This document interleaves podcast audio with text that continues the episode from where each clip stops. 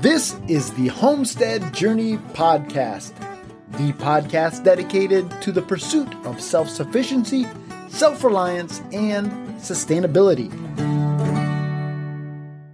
This is episode number 45 of the Homestead Journey Podcast. Welcome, everyone. My name is Brian Wells. I am coming to you from 3B Farm and Homestead here in beautiful upstate New York.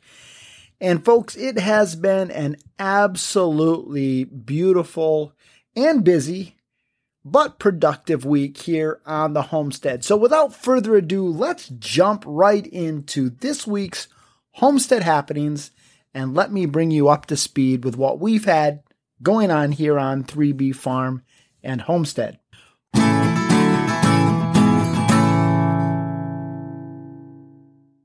Folks, it is simply that time of the year where the vast majority of our time revolves around our garden.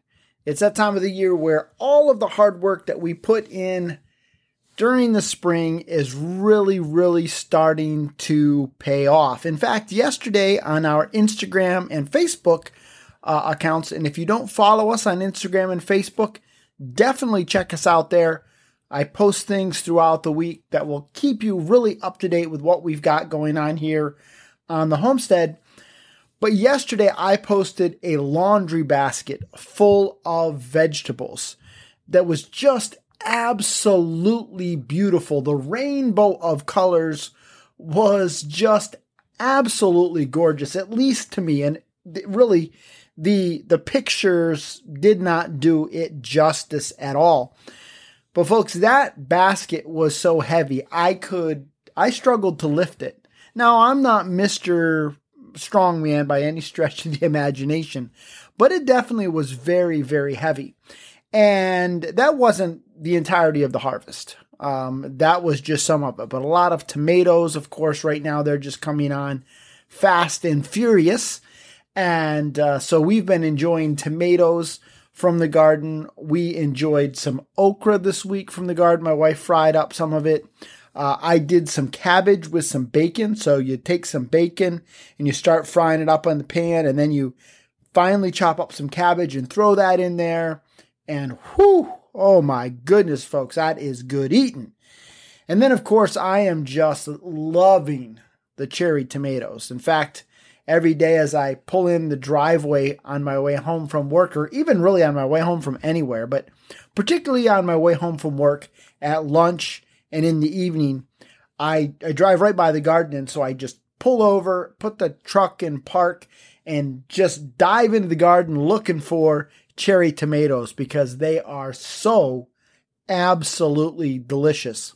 And I've got a confession to make, folks. I think the Sun Gold tomato the Sun Gold Cherry Tomato has catapulted its way up to the top of my list as far as my favorite cherry tomatoes. Now, I absolutely love the chocolate cherries, and the tiger striped Romas are really, really good too. But there's just something about those sun golds. Oh my goodness, they are so delicious. Now, I also do have the, uh, what are they called? The blue cream cherry tomatoes. I believe that's what they're called. It was one I got from Baker Creek. And uh, honestly, they're just not tomatoey enough for me. Um, they have a tendency to split, and I don't know. They're, they're okay. I don't think I will grow them again. Uh, that sun gold though, whew, my goodness, it's it's out of this world. First year growing sun gold, I know for a lot of people it's their their go to cherry tomato, especially as as far as ch- yellow cherries go. But uh, wow, just absolutely amazing. But we've been been enjoying the abundance of the harvest this week. I picked eggplant, Swiss chard, cucumbers. Uh, I cut some heads of cabbage. Uh, and so it's just been it, it's just been a great week as far as that goes. Now, the bean arch that we have, I did an arch trellis, and you may have seen that on our Instagram and Facebook pages. And that is just really starting to look beautiful as the scarlet runner beans are really just starting to fill that in so nicely and though and then those red flowers are just breathtaking i tried taking some pictures of it but they just didn't even do it justice and so i i didn't bother posting them the the ones from this week that i took just really didn't do the trellis justice. So I may try to get some better pictures and share those. So keep your eyes out for that, but it's just looking absolutely beautiful. And the idea behind that is really because those flowers will call in the pollinators. And quite frankly, I have not seen many pollinators in my garden this year, and that's kind of scary. And so I may add beekeeping to the homestead next year just because I want to get more pollinators around uh, my garden. And I, I can see with my cucumbers how the pollination just isn't there. And so definitely got to up the pollinators. I tried doing it with the the scarlet runner beans and also with marigolds. I've planted marigolds around to try to call in those pollinators. And I just am not seeing them like I have been used to seeing them in the past. And I understand that's a problem that many people are seeing, uh, not just in the United States, but really around the world, that the pollinators are really under pressure. Um, but I- am going to try to do my part maybe next year by by bringing in some hives of bees. And uh, but anyhow, those that that scarlet runner beans over that that arch is just absolutely gorgeous. Obviously, with the abundance of the harvest that we've been achieving, uh, it's been a busy week in in the kitchen with regards to canning. So I, I canned up more green beans this year. I think I'm close to a little over 60 pints of green beans. Uh, and I've just got to stop because that's way more than we're going to eat this year. Uh, I did a batch of dilly beans this evening, just pulled them out of the canner before I came in here to record the podcast.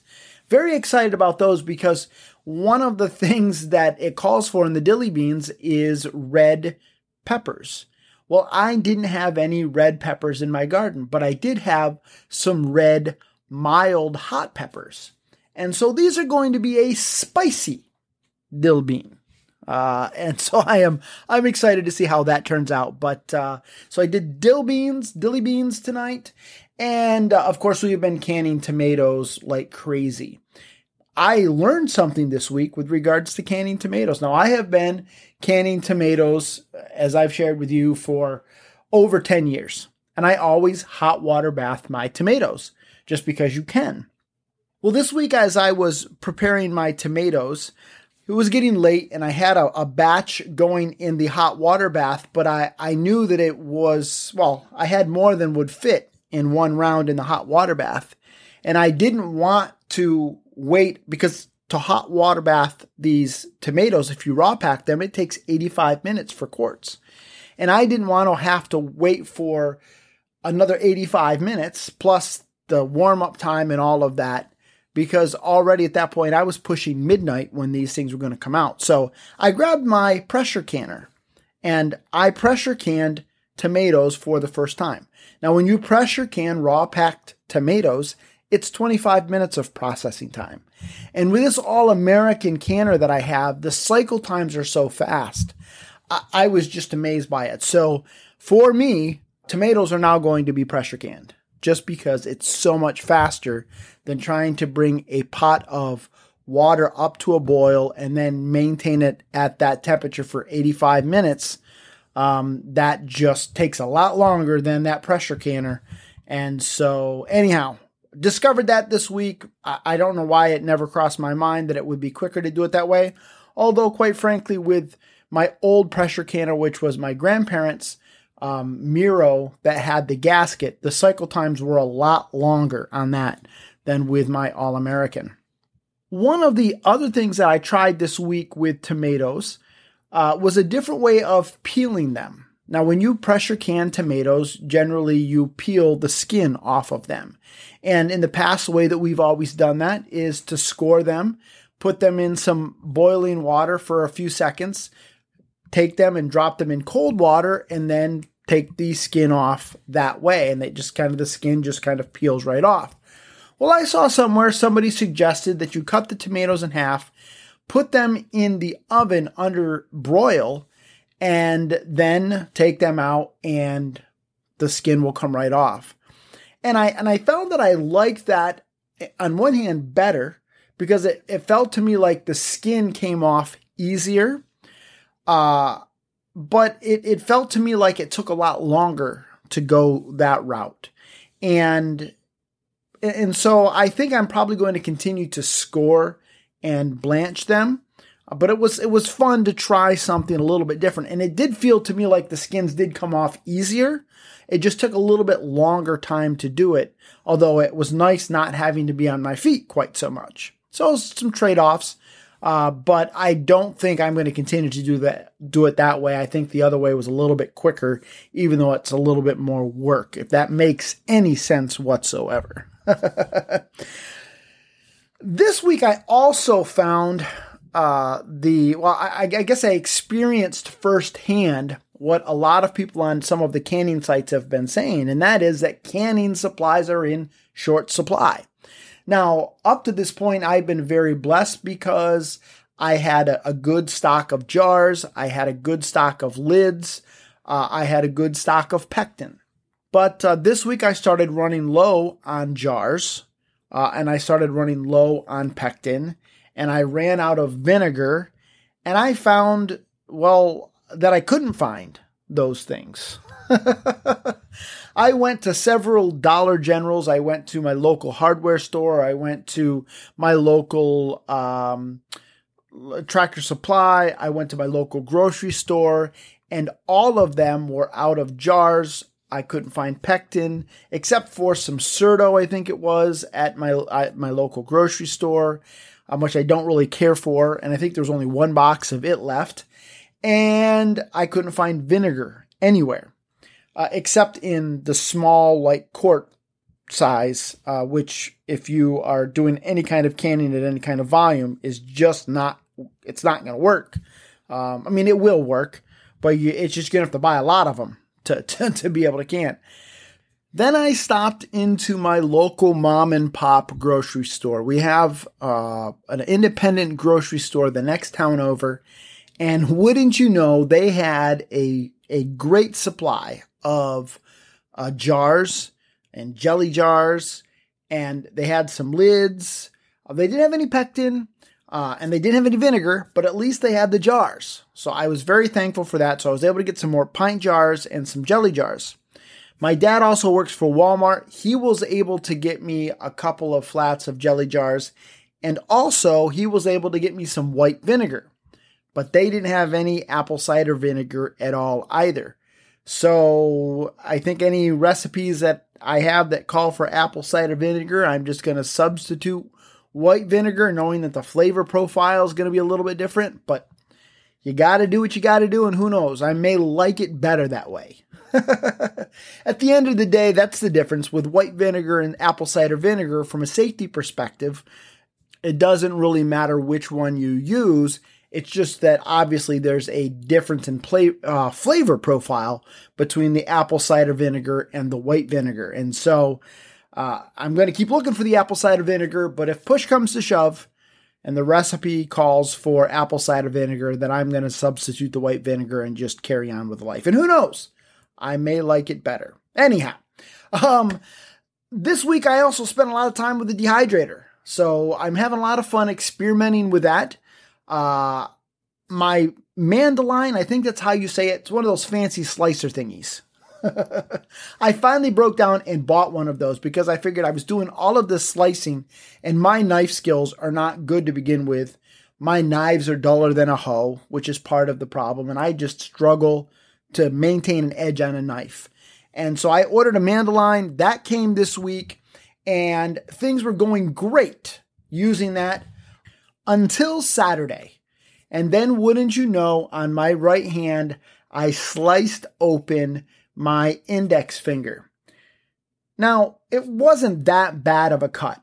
I threw a band aid on it. There's a little chunk of skin still hanging off the end of my finger. Not that big of a deal. It could have been a whole lot worse. However, the big problem was is Saturday evening, we had a concert that we were doing at our church, and I happened to play guitar. Now, thankfully, it wasn't my left hand. Um, my right hand, I'm just holding a pick. But there are two songs that we were doing that I finger pick. And uh, so I had to get creative. I'm not very good at picking with a pick. Uh, if I've got to pick anything besides just strumming, I use obviously I do a lot of strumming, um, but generally I finger pick. And then I had a chunk of my finger taken out on the one day when I really I couldn't stand to be injured. but anyhow, we uh, we made the best of it. Had a great concert. It was a lot of fun. Um, but this week, dehydrated more tomatoes, uh, more tomato skins, more cherry tomatoes. I experimented with some sweet peppers, poblanos, jalapenos, uh, some hot peppers. I did some cucumbers and sprinkled some ranch dressing on it. I'm not quite sure I really like those, but it was fun to experiment with it. Right now, I've got some green beans going in the dehydrator, so I'm going to see how that works out versus canning them. But uh, really, the big focus has been doing the tomatoes. And I absolutely love the dehydrated cherry tomatoes. It's like it's like a fruity snack, but a healthy fruity snack.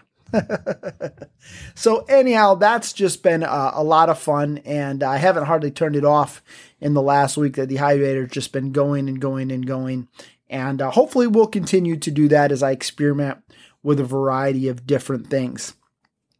Finally, this week, just a bit of an animal update. Our pullets are really starting to, to lay better. Uh, we're now, I think, up to about a half dozen eggs, pullet eggs every day. So uh, trending in the right direction, and it won't be long. And then we'll be able to put our hens in jars.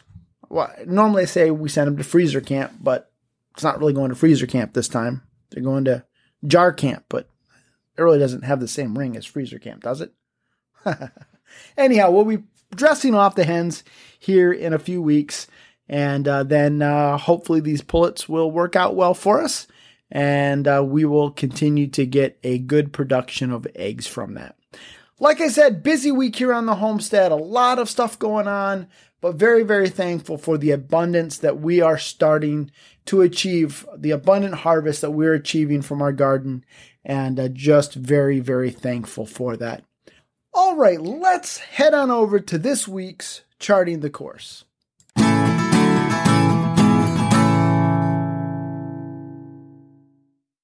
On today's episode, I want to spend some time talking about homesteading and the county fair. You see, this week is going to be a tough week for us. And in fact, really, the last week and a half leading up to today has been very, very difficult for me. And that is because our county fair was supposed to take place this coming week and it was canceled. And for the last week and a half, Facebook has kept reminding me of all of my memories of fairs past, which is usually a beautiful thing because it just helps build that anticipation as I look forward to the upcoming fair and yet this week it's kind of been like salt in a wound, reminding me over and over again that COVID has caused us to have to cancel our county fair. And that's a bummer to me, folks. I absolutely love our fair. In fact, people who know me well know that somewhere about mid June, I literally start getting giddy with excitement about the upcoming fair to the point to where I start getting shaky because I love it so much.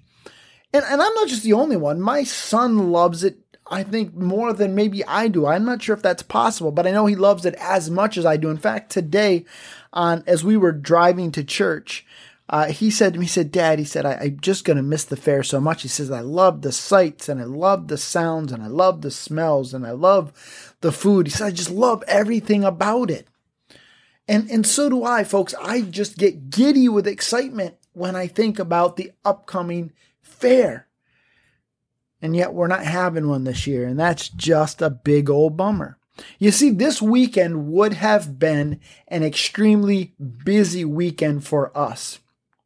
as we would have been getting together our exhibits and we would have been putting together our displays. Uh, we would have been cleaning up animals and getting ready to take them over um, because we don't just go to the county fair, we are involved in our county fair. I can't remember how many years it's been. I think it was in, I'm not sure if it was in 2008 or 2009, but it was somewhere in that time frame that we started, or I actually, I started as an exhibitor there, I believe, first. I think I took over some chickens and maybe some canned goods. And then my son became an exhibitor and my wife became an exhibitor. And uh, we've exhibited everything from poultry, uh, chickens and ducks and geese and turkeys. And my son has shown rabbits and his guinea pig. Um, we have shown pigs. We've uh, a couple of years ago we started taking our American guinea hogs to the fair. Uh, I have taken over vegetables and canned goods, and my son has taken over baked goods and uh, photography, and I just don't vegetables. We've just put a lot of things into the fair and been exhibitors and just really, really enjoyed it. We absolutely love being a part of our county fair. Actually, last year I was asked to speak on the topic of homesteading at our county fair. You see, we are very, very blessed to live perhaps in the county with the best county fair in all of fairdom. now, maybe that's a, a, bit of an exaggeration. If you think your county fair is better than our county fair, I'd love to hear from you. Brian at thehomesteadjourney.net.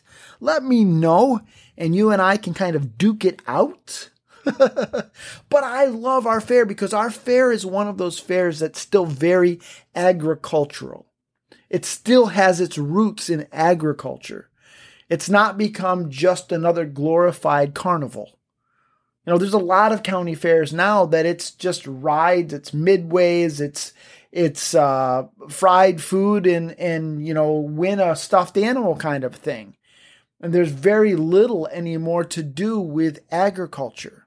But our fair is still rooted in that. Our fair is actually the third largest fair in all of New York State. Now, keep in mind, folks, we live in one of those counties that people talk about where we literally have more cows than we have people. And yet, over a hundred thousand people visit our fair every year. It's a huge, huge event. And yet, what draws people to it, I'm convinced what draws people to it is the fact that we still are connected to agriculture here in our county. And it's awesome. Our county fair actually has more, has more cows on the fairgrounds at one time than even the New York State Fair has. Now, the New York State Fair will eventually have more cows as they cycle the breeds through. But at any one given time, we actually have more cows on our fairgrounds than even the New York State Fair. It's just an it's it's it's amazing. There's just barn after barn after barn of cows. We have a huge poultry barn. We have a, a huge tent that has rabbits and calves in it. We have uh, a swine barn. We have uh, sheep and goats, and uh, it just, I mean, it goes on and on and on. It's absolutely amazing. And I love everything about it. Like I said, I love the sights, the smells, the food. I just, I, I love it. I love it. I love it. And yet this week, it's not happening. And I'm crushed in my spirit. now we're going to get over it, but I thought that what I would do today is I would channel all of that frustration into talking to you about homesteading in the county fair and why I think if at all possible, if you have a county fair in your area, that it would be great for you to be involved, to become involved with your county fair. Now, I realize that not every county fair is like our fair, and in fact, there is no county fair that's as good as our county fair. but as homesteaders, I really think the county fair is a great place for us to get involved and to really start showing people about homesteading and what small scale agricultural can look like and what it can mean and what it can produce. And so today I'm going to just share with you some of the reasons why we're involved in our county fair and why I think you might want to consider getting involved in your fair as well. Number one, if you have kids, it's an awesome, awesome way for your kids to learn responsibility, to receive a, a, sense of affirmation, to learn more about their animals, and so forth. You see, my son, he does a lot with chickens here on our homestead, but when he goes to exhibit poultry at the fair, there's this packet of information that they give. And in that packet of information, they learn about the technical names of the different parts of the chicken. That's not stuff that I have ever taught him, but he's learned that as, as, as a part of preparing to exhibit poultry at our fair. It's taught him a sense of responsibility, you know, that he has to work on projects and, and that, you know, there are certain things that he needs to do if he wants to show uh, and to have exhibits at the fair. And then obviously, as he goes there and he exhibits, then he gets that sense of affirmation. They use, I believe it's the Danish system where it, the entries are judged on their merit. So if it's worthy of a blue ribbon, it gets a blue ribbon. If it's not worthy of a blue ribbon, it might get a red ribbon. And if it's not worthy of that, at least gets a white ribbon. And they explain and they take time, at least at our fair, when they're going through the judging process, to, to watch the judges interact with the kids and ask them questions and, and teach them uh, it's just an absolutely wonderful, wonderful experience. For our homestead, it's also been a great way for us to connect with like minded people. And in fact, we have been able to make connections with people and form friendships through our county fair. Uh, my buddy Andy, that I've talked about before here on the uh, on on the podcast, the way that I got in contact with him and his wife was at the fair. Um, they had read about us having American guinea hogs and uh, saw that we were exhibiting them at the fair, and they stopped by and we had a great conversation. We also learned last year, by way of me giving the talk on homesteading, that there were some there was a family at our church that was doing the homesteading thing, and I didn't know it. I don't know as they knew that we were doing it, and uh, now their family actually listens to this podcast. So, uh, hello, Townsends. Big shout out to you guys. Um, but we were able to connect with like minded people through the county fair. It's a great way to introduce other people to this lifestyle, or at least components of the lifestyle. So maybe demonstrating, you know, that canning is still actually a thing. Although, as I said in the Homestead Happening segment, I've discovered that a lot of people are discovering canning, which is leading to a shortage of supplies.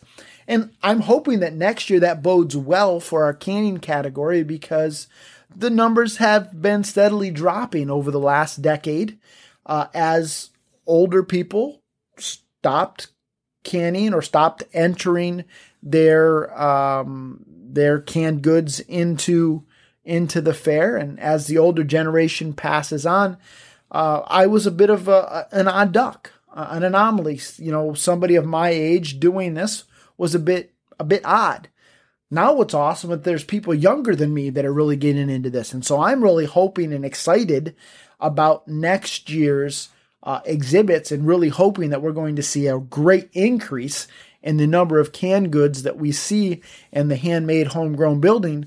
But it's a great way to introduce people to at least if it's not the entirety of the homesteading lifestyle, it's things like canning and gardening and uh, maybe needlework or whatever it is that you do, crafts uh, and baked goods.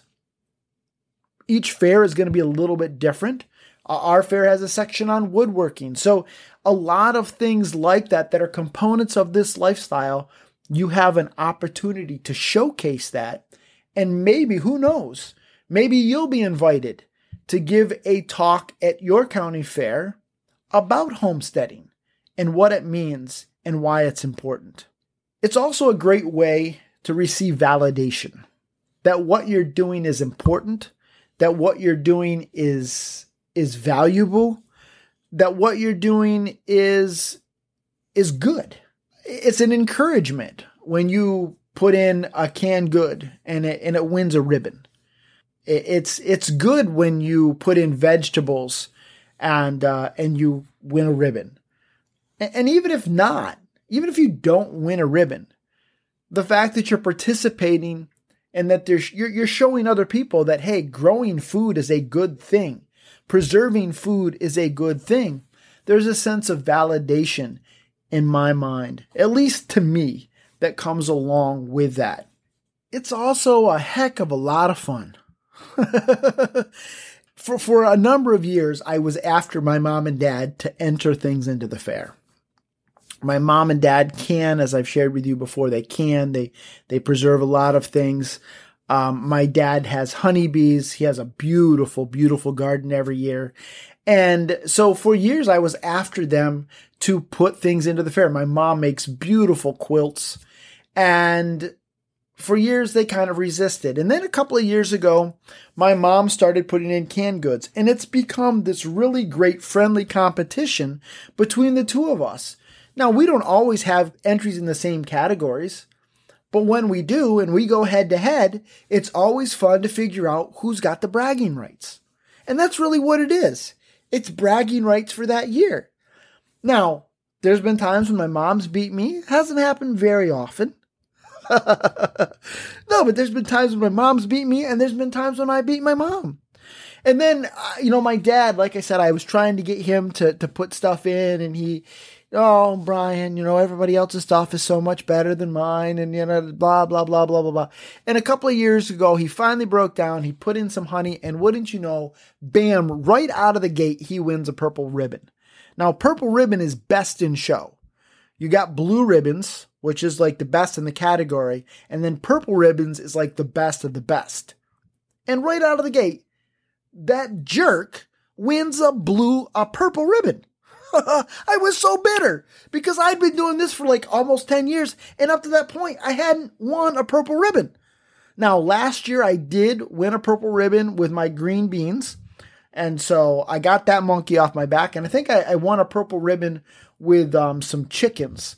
So, uh, you know, all right, I got that monkey off my back. But my dad, right out of the gate, what a jerk face knot. You know what I'm saying? no, but it was awesome. I, it was great to see that. And it goes back to the validation that what he's doing is important and he's doing it well. And then he put he started putting in vegetables. And so he and I, again, like me and my mom, we kind of go head to head in the canned good stuff. Me and my dad, we're going head to head in the vegetables, and it's all about bragging rights. And it's a lot of fun.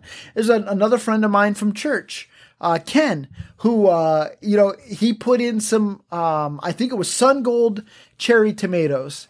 And uh, my chocolate cherry tomatoes beat his sun gold tomatoes. Actually, I've won the blue ribbon in cherry tomatoes two years in a row. I was hoping for three years in a row this year.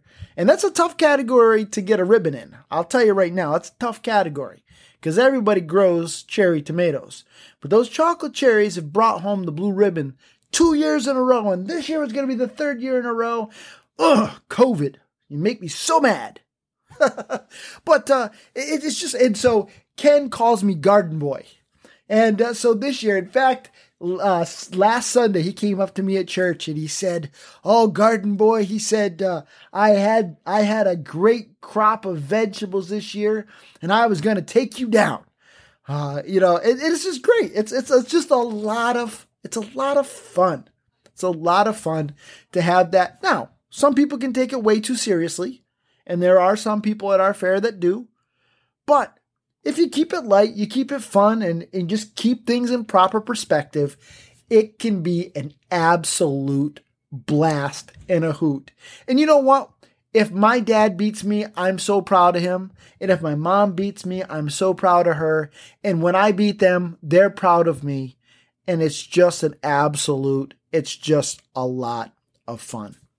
Last year, they actually had an open class in the swine barn for the first time. It used to be that the swine barn was youth only. And last year, they allowed adults to exhibit. And so I exhibited a pig for the first time and it was an absolute train wreck. It looked like the demolition derby out there of pigs just running around because I didn't know what I was doing. I'm not a professional pig shower, a professional pig wrangler. Uh, but it was an absolute blast, and I got to do that with my son. And he actually exhibited better than I did, so he beat me. So he's got the bragging rights, but it was just an absolute blast. It was so much fun to do that together. And so the county fair can just absolutely be a great source of fun.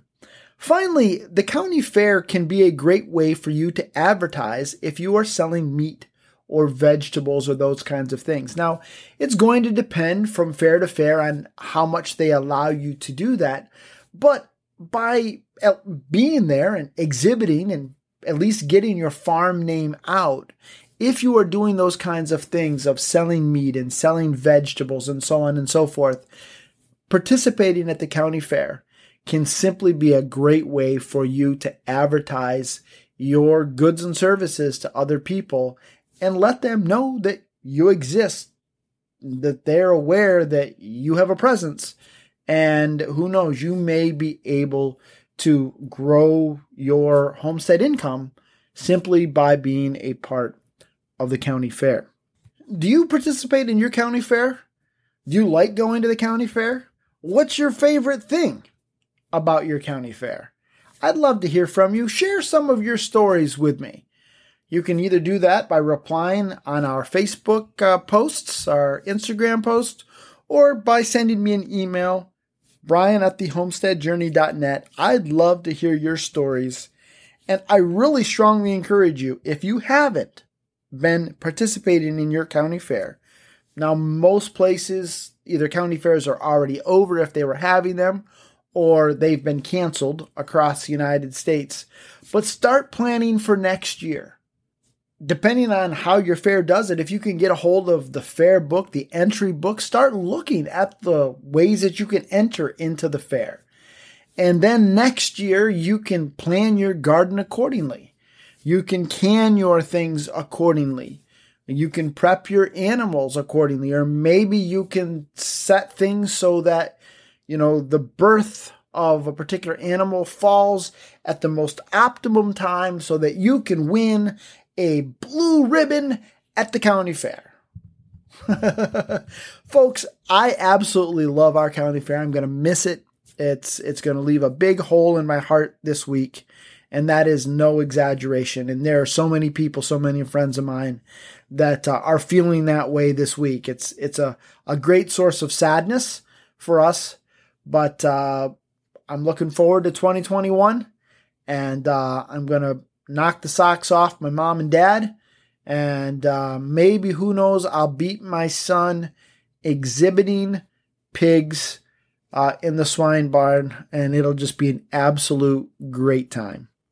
All right, that's it for this episode of the Homestead Journey podcast. If you'd like to support the show, you can do so in a number of different ways. First of all, you can support the show by leaving us a review or a thumbs up on your favorite podcast player.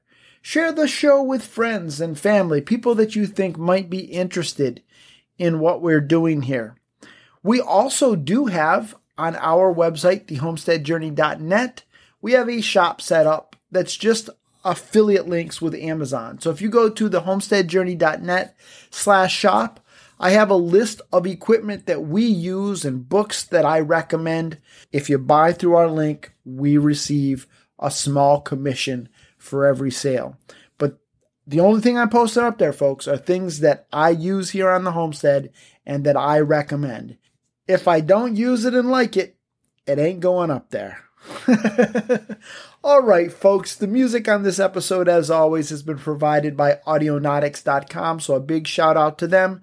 And until next time, everybody, keep up the good work.